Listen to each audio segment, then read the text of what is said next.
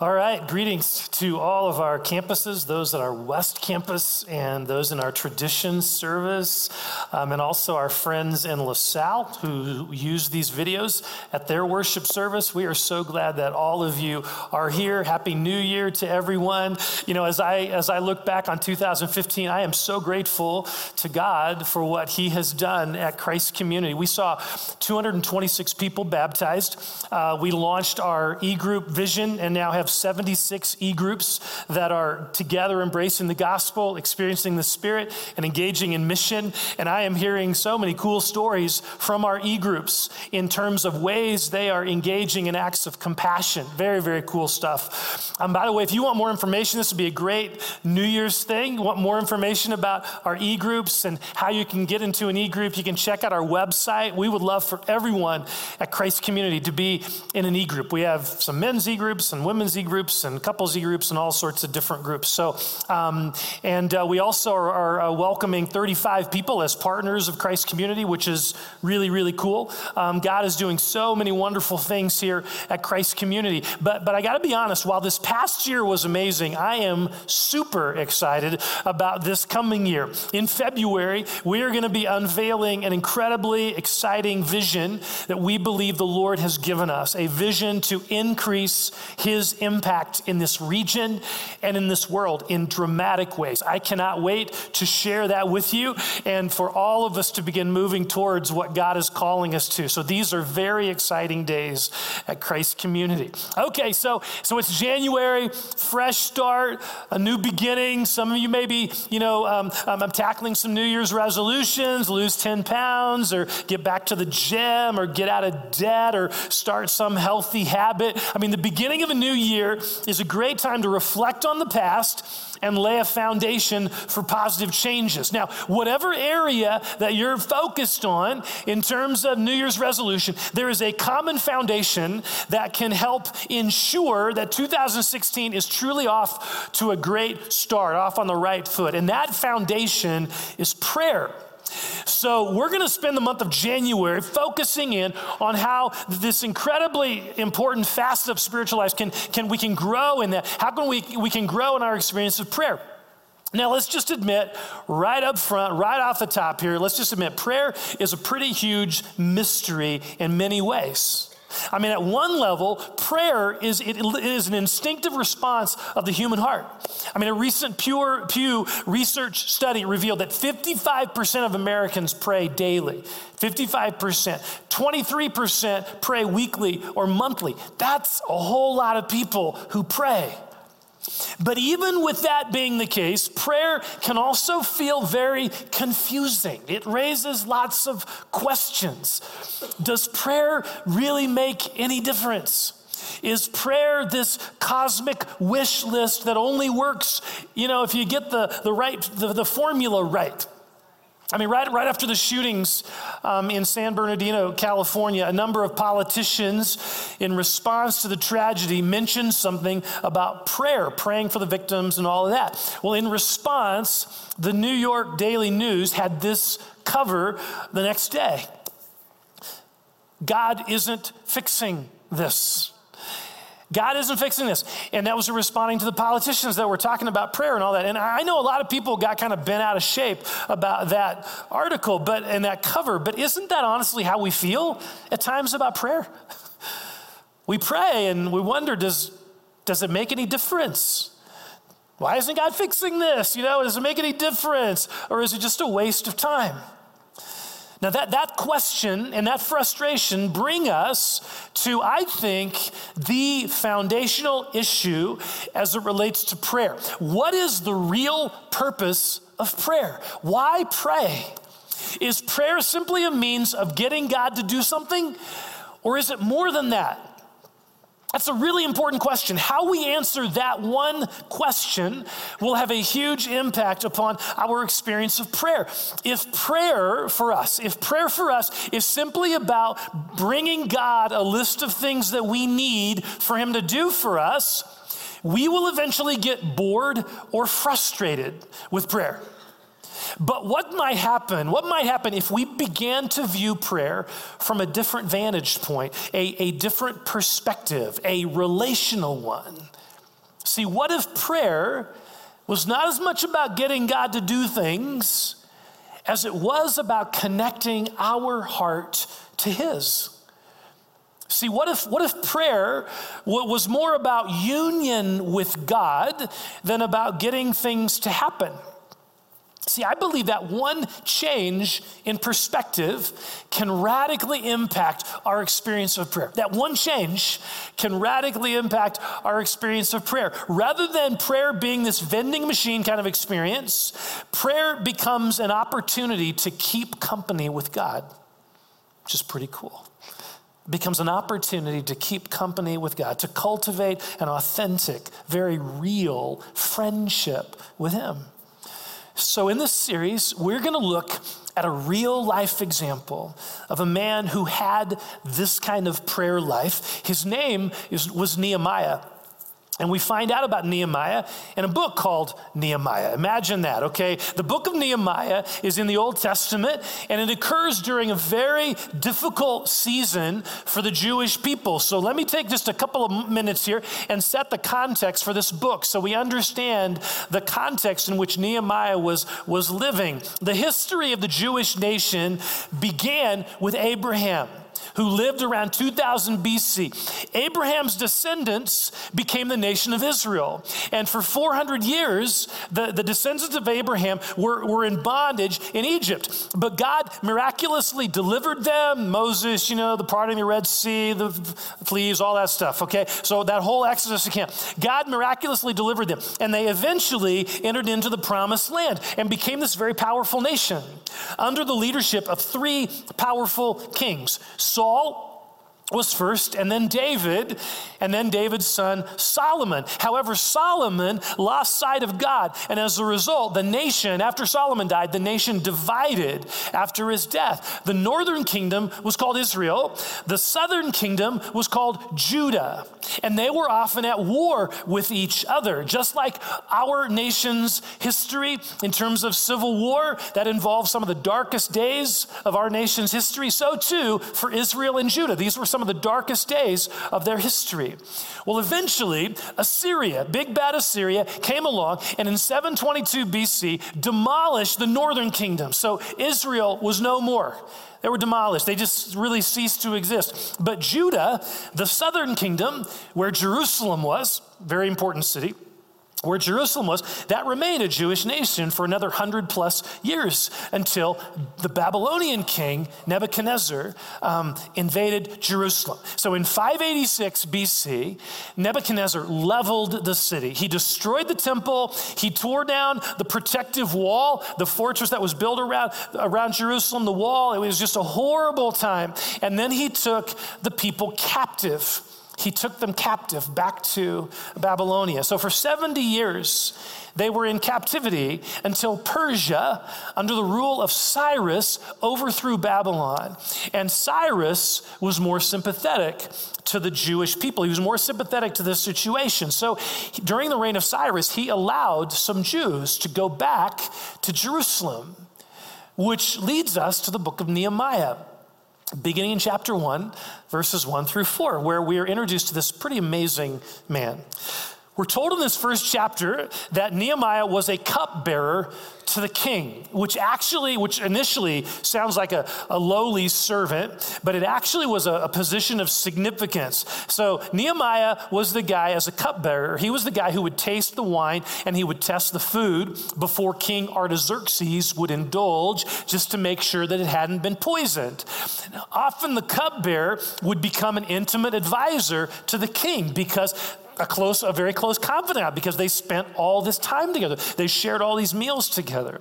So Nehemiah was in a position of significant influence, and yet he was also of Jewish descent. His heart was for his own people, as we're going to see. So, Nehemiah chapter 1 verses 1 through 3. Let me start reading this. The words of Nehemiah, son of Hakaliah. In the month of Kislev in the 20th year, while I was in the citadel of Susa, Hanani, one of my brothers, came from Judah with some other men, and I questioned them about the Jewish remnant that had survived the exile, and also about Jerusalem.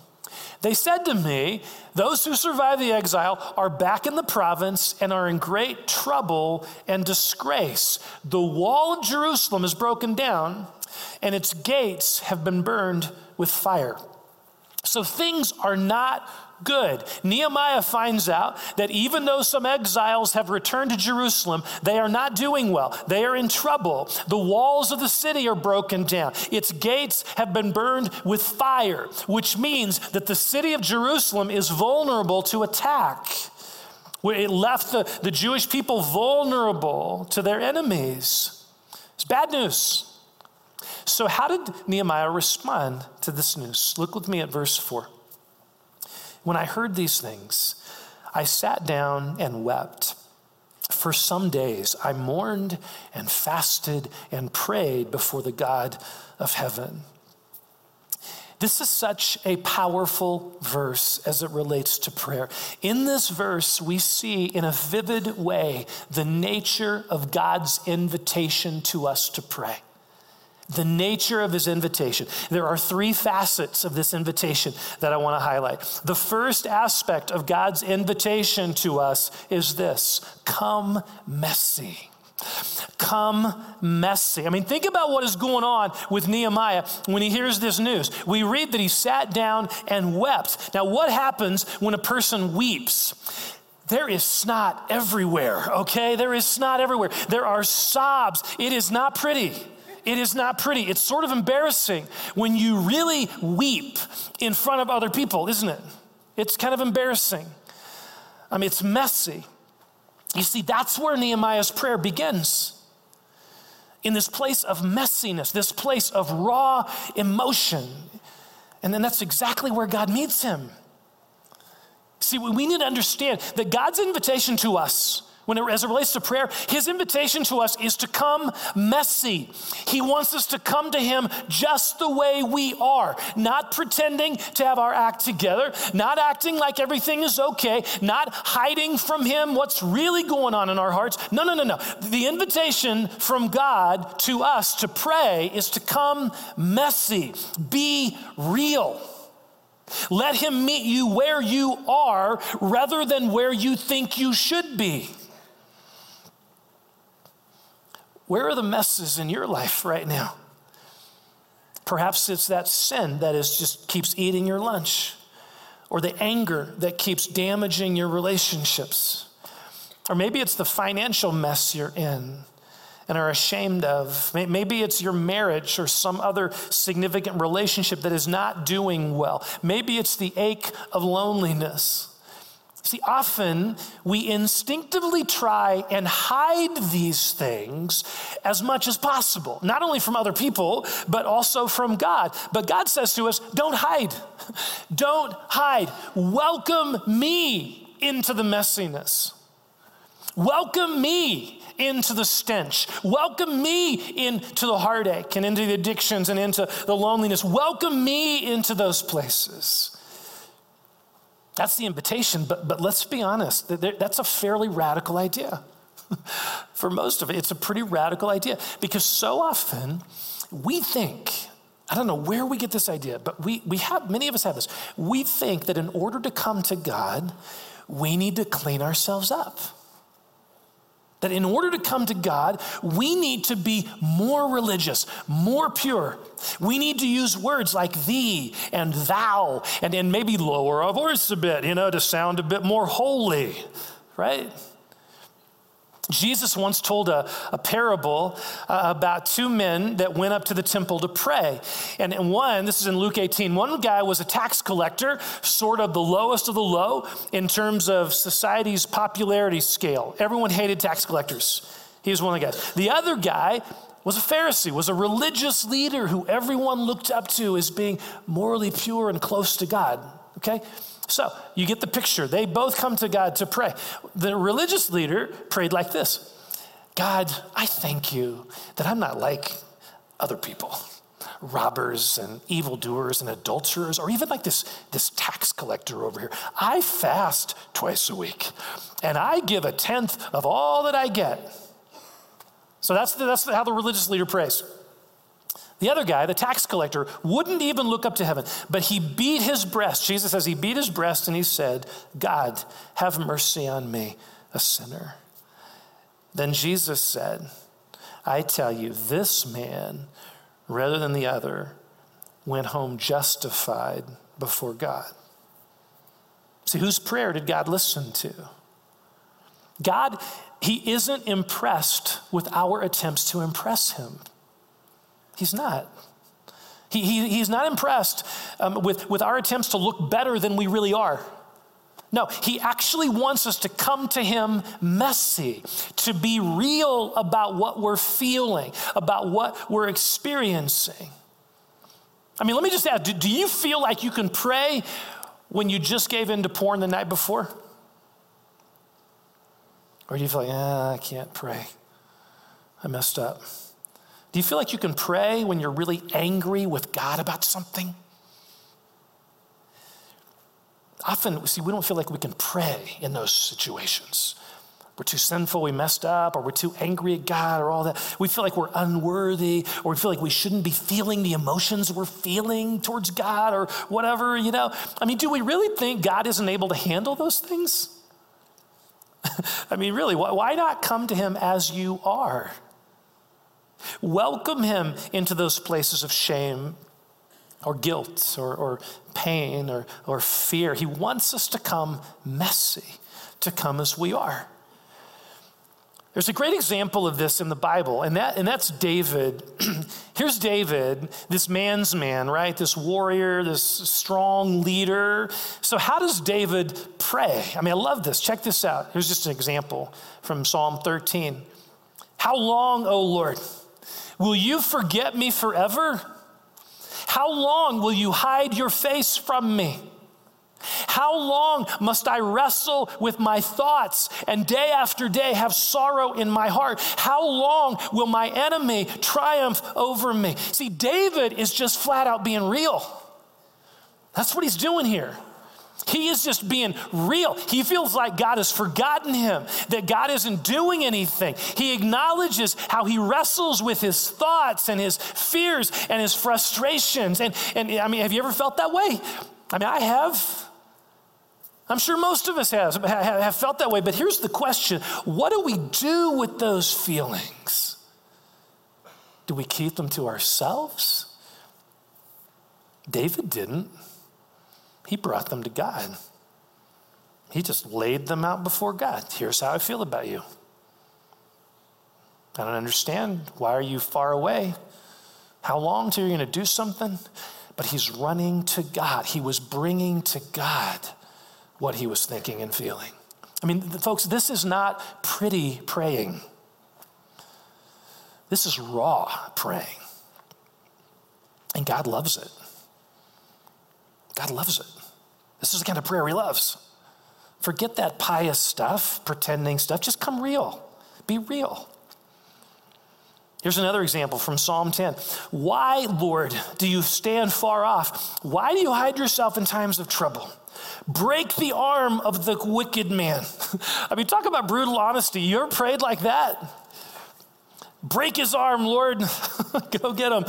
I've prayed that prayer. You know, um, when I when I pray about ISIS, I find myself praying these kinds of prayers. Get him, Lord. Stop him. Destroy him.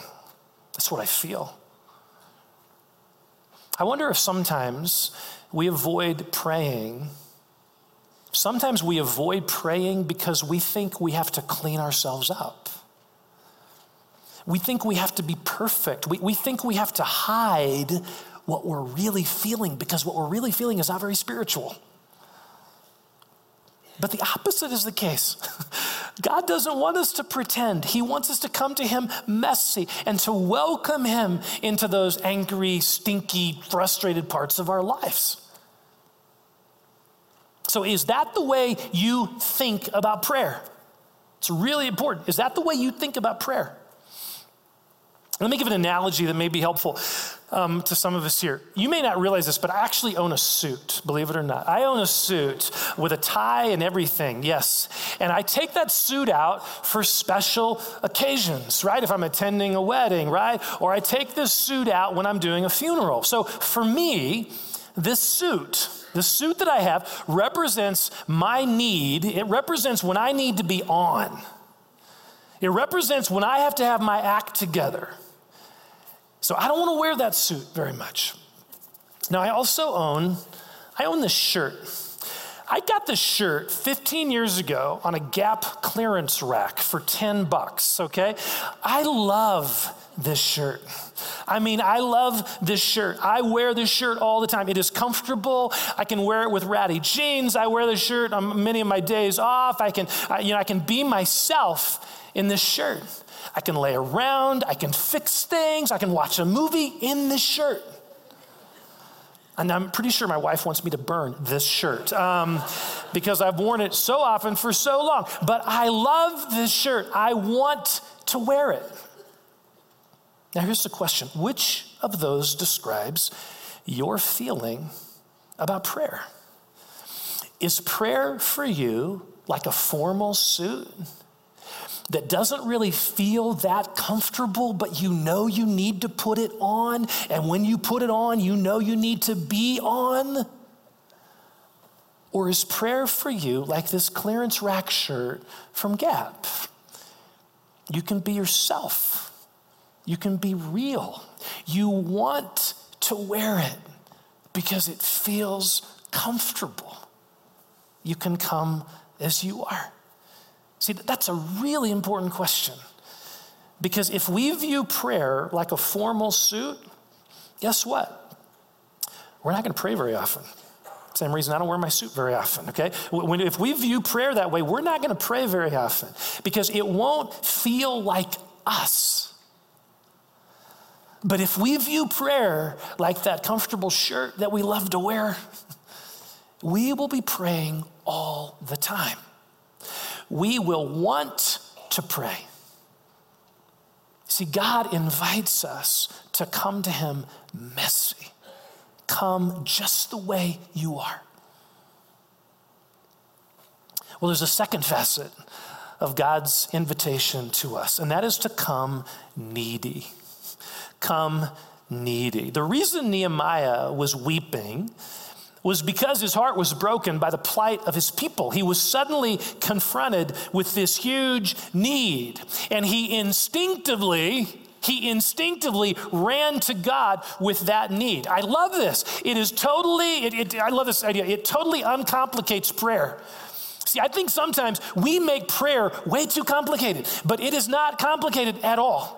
It's not complicated at all. In fact, one of my favorite descriptions of prayer is found in an old, out of print book by a Norwegian theologian named O. Hallesby. O is his first name. I don't know why, um, but that's his first name. I think O. So, anyway, O. Hallesby, right? Hallesby settled on one particular word, one particular word to summarize the heart posture that God accepts as prayer. Here's the word helplessness helplessness. Hallesby writes this Only he who is helpless can truly pray. Now, what does he mean by that? He's not saying that we should just give up any effort on our part and just live our lives on a recliner somewhere or whatever, just be helpless. He's not talking about that. But no, his point is that when it comes to prayer, when it comes to prayer, our helplessness, our weakness is actually an asset. Why? Because our helplessness moves us to look to God in faith. It moves us, our helplessness moves us to look beyond ourselves. I mean, think about this. When life is, is really going well, when we're not experiencing any challenges or difficulties or whatever, what happens to our prayer life? right? It often ceases to exist. Now, on the other hand, what happens to our prayer life when tragedy strikes? Well, what happens when, uh, to our prayer life, when a friend is diagnosed with cancer? Or when our teenager is struggling with something? What happens to our prayer life? What happens when, like Nehemiah, we, our hearts are broken with some need? We pray. We pray. Our helplessness is our best prayer. I mean, are, are we running to God with our helplessness, with our need? Now, often the answer is yes, initially. Initially, right? In our helplessness, we instinctively pray. But what do we do when our prayers don't seem to be helping? What do we do when our adult child continues to drift from the Lord? What do we do when some physical condition continues to cause pain? It's very easy to lose heart and to give up praying. But remember, remember, remember, prayer is not simply about getting God to do what we want Him to do. Prayer is ultimately about relationship.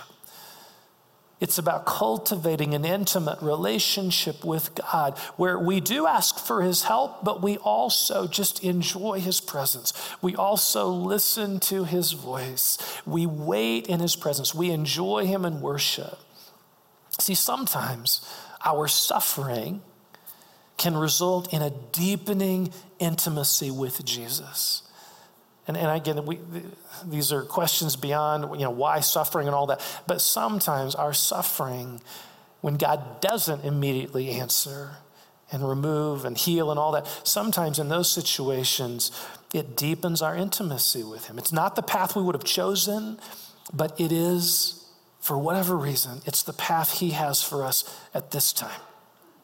The key is to keep praying, to keep running to Him. Because again, it's about relationship. Not about just not just about getting answers, it's about relationship. So the key is to keep running to him. Which leads to a third aspect of God's invitation to us. We are to come messy, we are to come needy. Third, we are to come loved. We are to come loved. You see, one of the reasons that Nehemiah prayed was, he, was because he knew God heard his prayers. See, this idea of God actually hearing our prayers and paying attention, that is, that's a radical idea. It's an amazing reality. God hearing our prayers, of God wanting to listen to us, wanting to turn his ear and his heart towards us. That's an amazing reality, and it's true. The Bible asserts this over and over and over again in a variety of ways. God wants us to come to Him, He wants us to pray to Him. And at the heart of this invitation is love. Love. He loves you.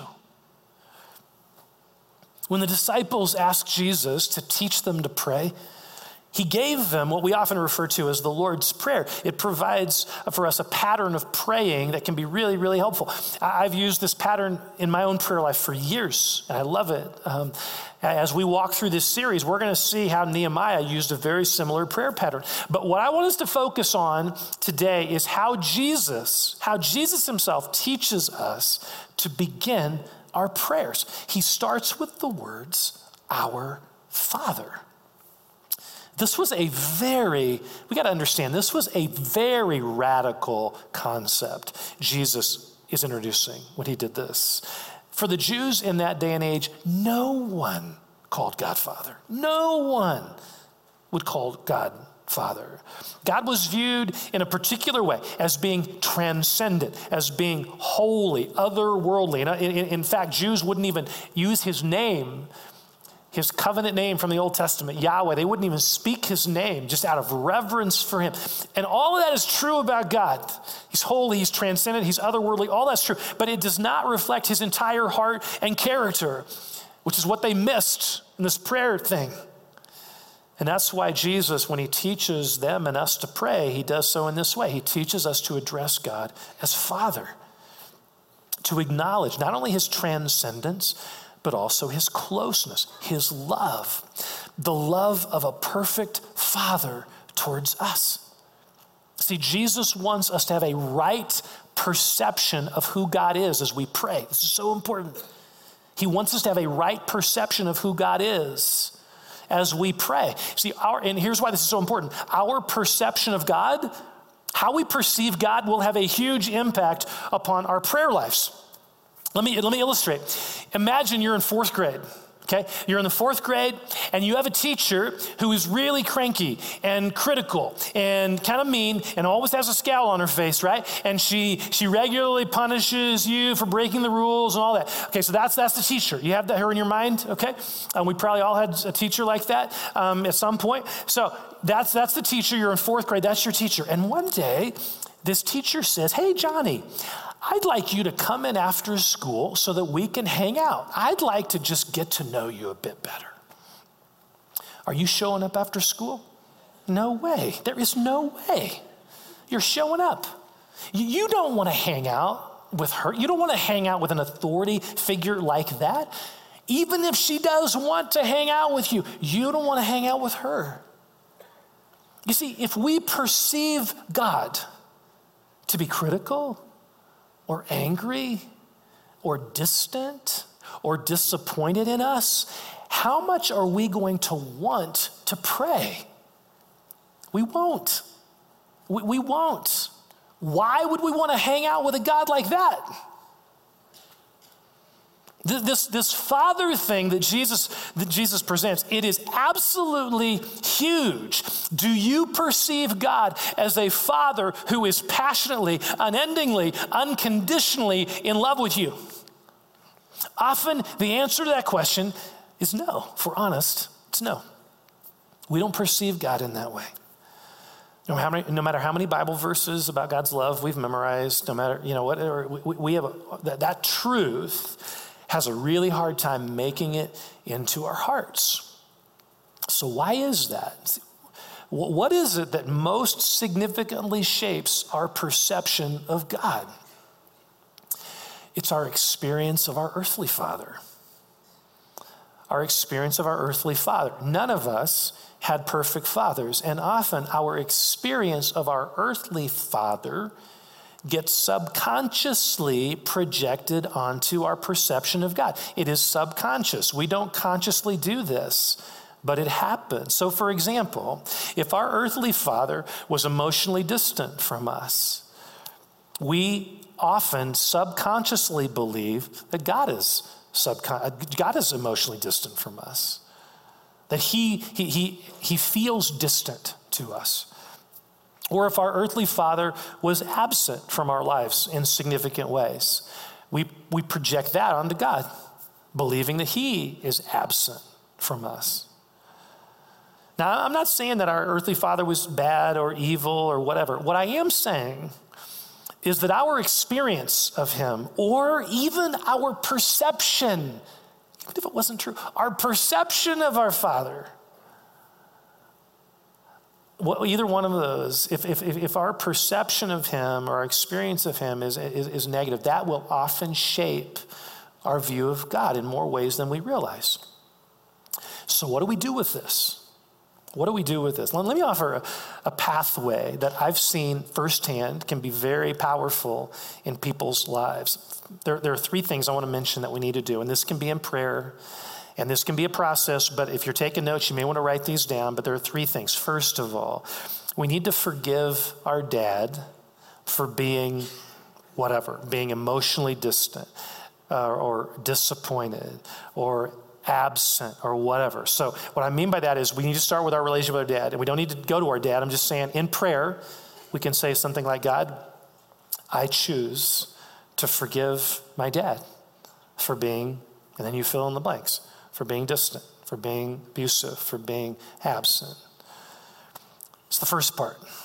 Because we want to we want to break that hold. Unforgiveness, it keeps that wound there, okay? It keeps us in bondage there. So we want to break that this way, first of all. Secondly, we need to go this direction. So now we've, we've broken this with forgiveness. Now we go this way and we, and we renounce the lies, any lies that we've believed about God as a result of this. So, for instance, God, I renounce the lie I've believed that you are distant from me. Or I renounce the lie that you don't really care about my heart. You're too busy with other things.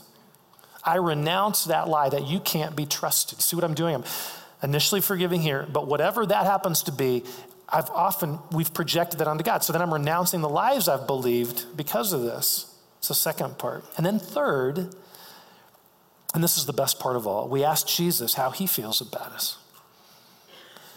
So, Jesus, what do you think of me? And then we let him speak to us his truth. Now, I have found that these three steps, if you will, can have a huge impact on our perception and our experience of God. Now, this may need to be repeated often as we become aware of another misperception that we have about God, and that's okay. This is a continual process that the Holy Spirit wants to do in our lives. In Romans chapter 8, remember we read in Romans chapter 8 that the Spirit testifies with our spirit that we are God's children. That's what's happening when we're talking. He, we, we, the Spirit is helping us have an accurate perception of who God is. That's part of the Spirit's job description. So, the more we understand this truth in the depth of our being, the more eager we're going to be to accept God's invitation to pray. And by the way, if, if, if sometimes we just need other people to help us walk through some of these things. And so we have a prayer minister here. We have people that, that can meet with you. So if you if you'd like someone to walk with you through some of that stuff with Father and all that stuff, um, you can call the church office and hopefully we can connect you there. But here's the deal: as we start this new year, as you focus on areas of your life that you want to see changed. Remember, you, you, have a, you can have an intimate, powerful connection to God through prayer. It can change everything. It can change everything. Establish a rhythm. My encouragement is to establish a rhythm at the start of the year. Establish a rhythm where prayer is a regular part of your life. And, and please hear me here. Here's, here's my specific encouragement make this as comfortable as possible. make it as comfortable as possible. If that means getting on a recliner with a cup of coffee, just, just to enjoy the Lord whatever that looks like, just come messy, come needy, come loved. Say yes to God's invitation to pray. And your life will be significantly impacted. Your relationship with God will be significantly impacted as a result. All right, let's, let's pray together. So, Holy Spirit, we thank you for your word, this example from Nehemiah, and this, this unpacking of prayer that really simplifies it for us. And really, you woo us into your presence with this that we can come just the way we are. And that somehow our helplessness is our best prayer. Lord, so I just want to pray for us. I want to pray for so many of us here who think that if we blew it last night, if we gave into some sin, if we yelled at our family this afternoon, that we can't pray because we're not worthy. I, I pray you would, you would tear down those barriers and that we would run to you with all that we're experiencing, our guilt and our shame and all of that. We would run to you with that. And I pray for those here who feel like they can't run to you because they're just mad at you. They're just ticked you haven't responded or someone died that they didn't want to. I mean, you know what's going on. And I just pray for those people. They would know they, you're big enough, Lord, to handle that. They can run to you with their doubts and with their anger and confusion and why questions and all of that. So I pray they would do that. I pray they would do that. So I want you just to just to keep your head bowed here and to close your eyes. And I, I want to do just I'm going to walk us through these three steps.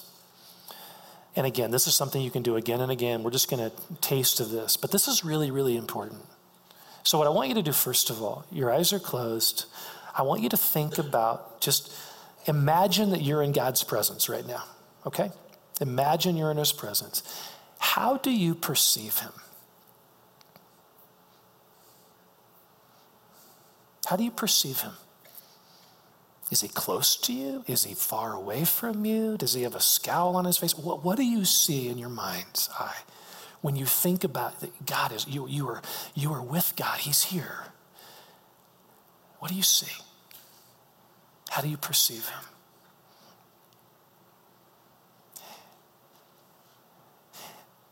And by the way, if you don't see him, that's an answer. Means you don't perceive him to be there.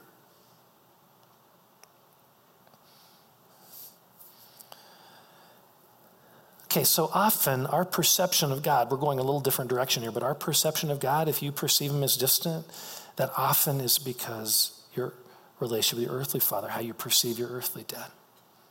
Okay, so we're going to start there with our earthly father. And I want to encourage you right now, in the quiet of your heart, you can say something like this to the Lord God, I, I forgive my dad for being, and fill in the blank, for being absent, for being disappointed, for never touching my heart, for, for being emotionally distant, whatever it is.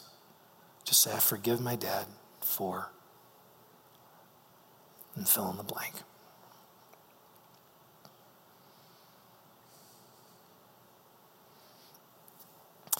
I realize we're moving quickly through this. Some of you, there's, there's some history there and some things that you want to work through with other people. I totally get that. I'm not trying to speed this up or make this really simple. I'm trying to give us a pattern for what this might look like. Okay, so that's the first part forgive our dad.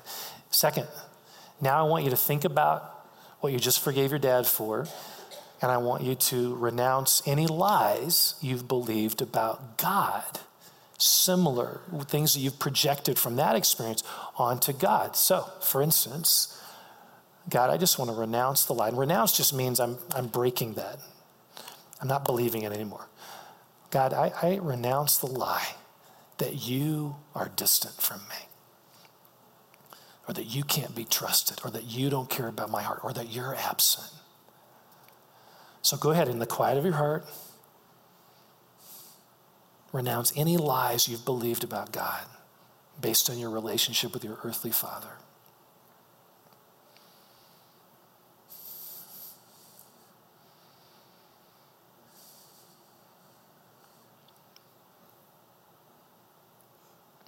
Thank you.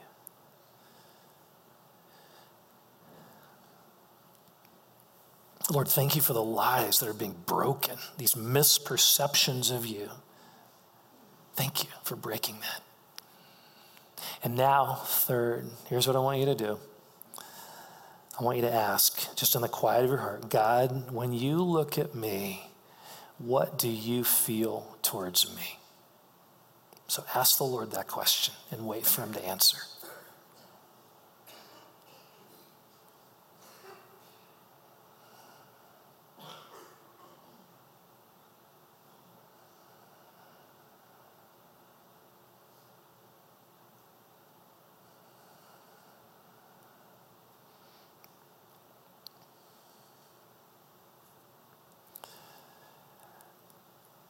Holy Spirit, I pray that you would continue to speak to our hearts,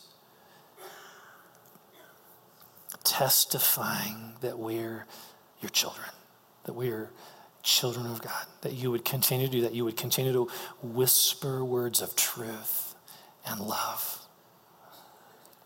That you would begin healing our perception of God so that it would be accurate and we would see you, God, with your arms open wide and your arms wrapped around us, that you are with us, that you love us. We're on your, your lap, we're being held by you, whatever we're envisioning here, just that the sense of your presence. And I pray you'd help us grow in that more and more, Lord. This is a journey, for a process for many of us here. I pray you'd continue to help us grow in our perception of you. And I pray that as a result of that, we would grow in our prayer lives we would say yes to your invitation to come, to come messy and come needy and come loved. So do that work in us. That amazing thing, and, and, and just deepen our intimacy with you as a result.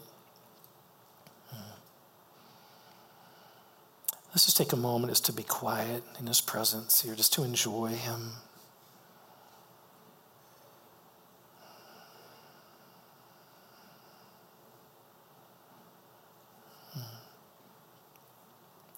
He really does want to be with you, He wants to hang out. And Lord, we want to hang out with you as well. We love you. We love you, Lord. So we're going to continue now to enjoy the Lord and worship the Lord. I want to encourage you to stand, whatever campus you're at, or you can stand The worship team's going to lead us. If you want to sit down at some point, that's totally fine. This is all about Jesus and just enjoying Him. So, Holy Spirit, come and fill this place with your presence. We pray. Set us free to worship you. Thank you, Lord.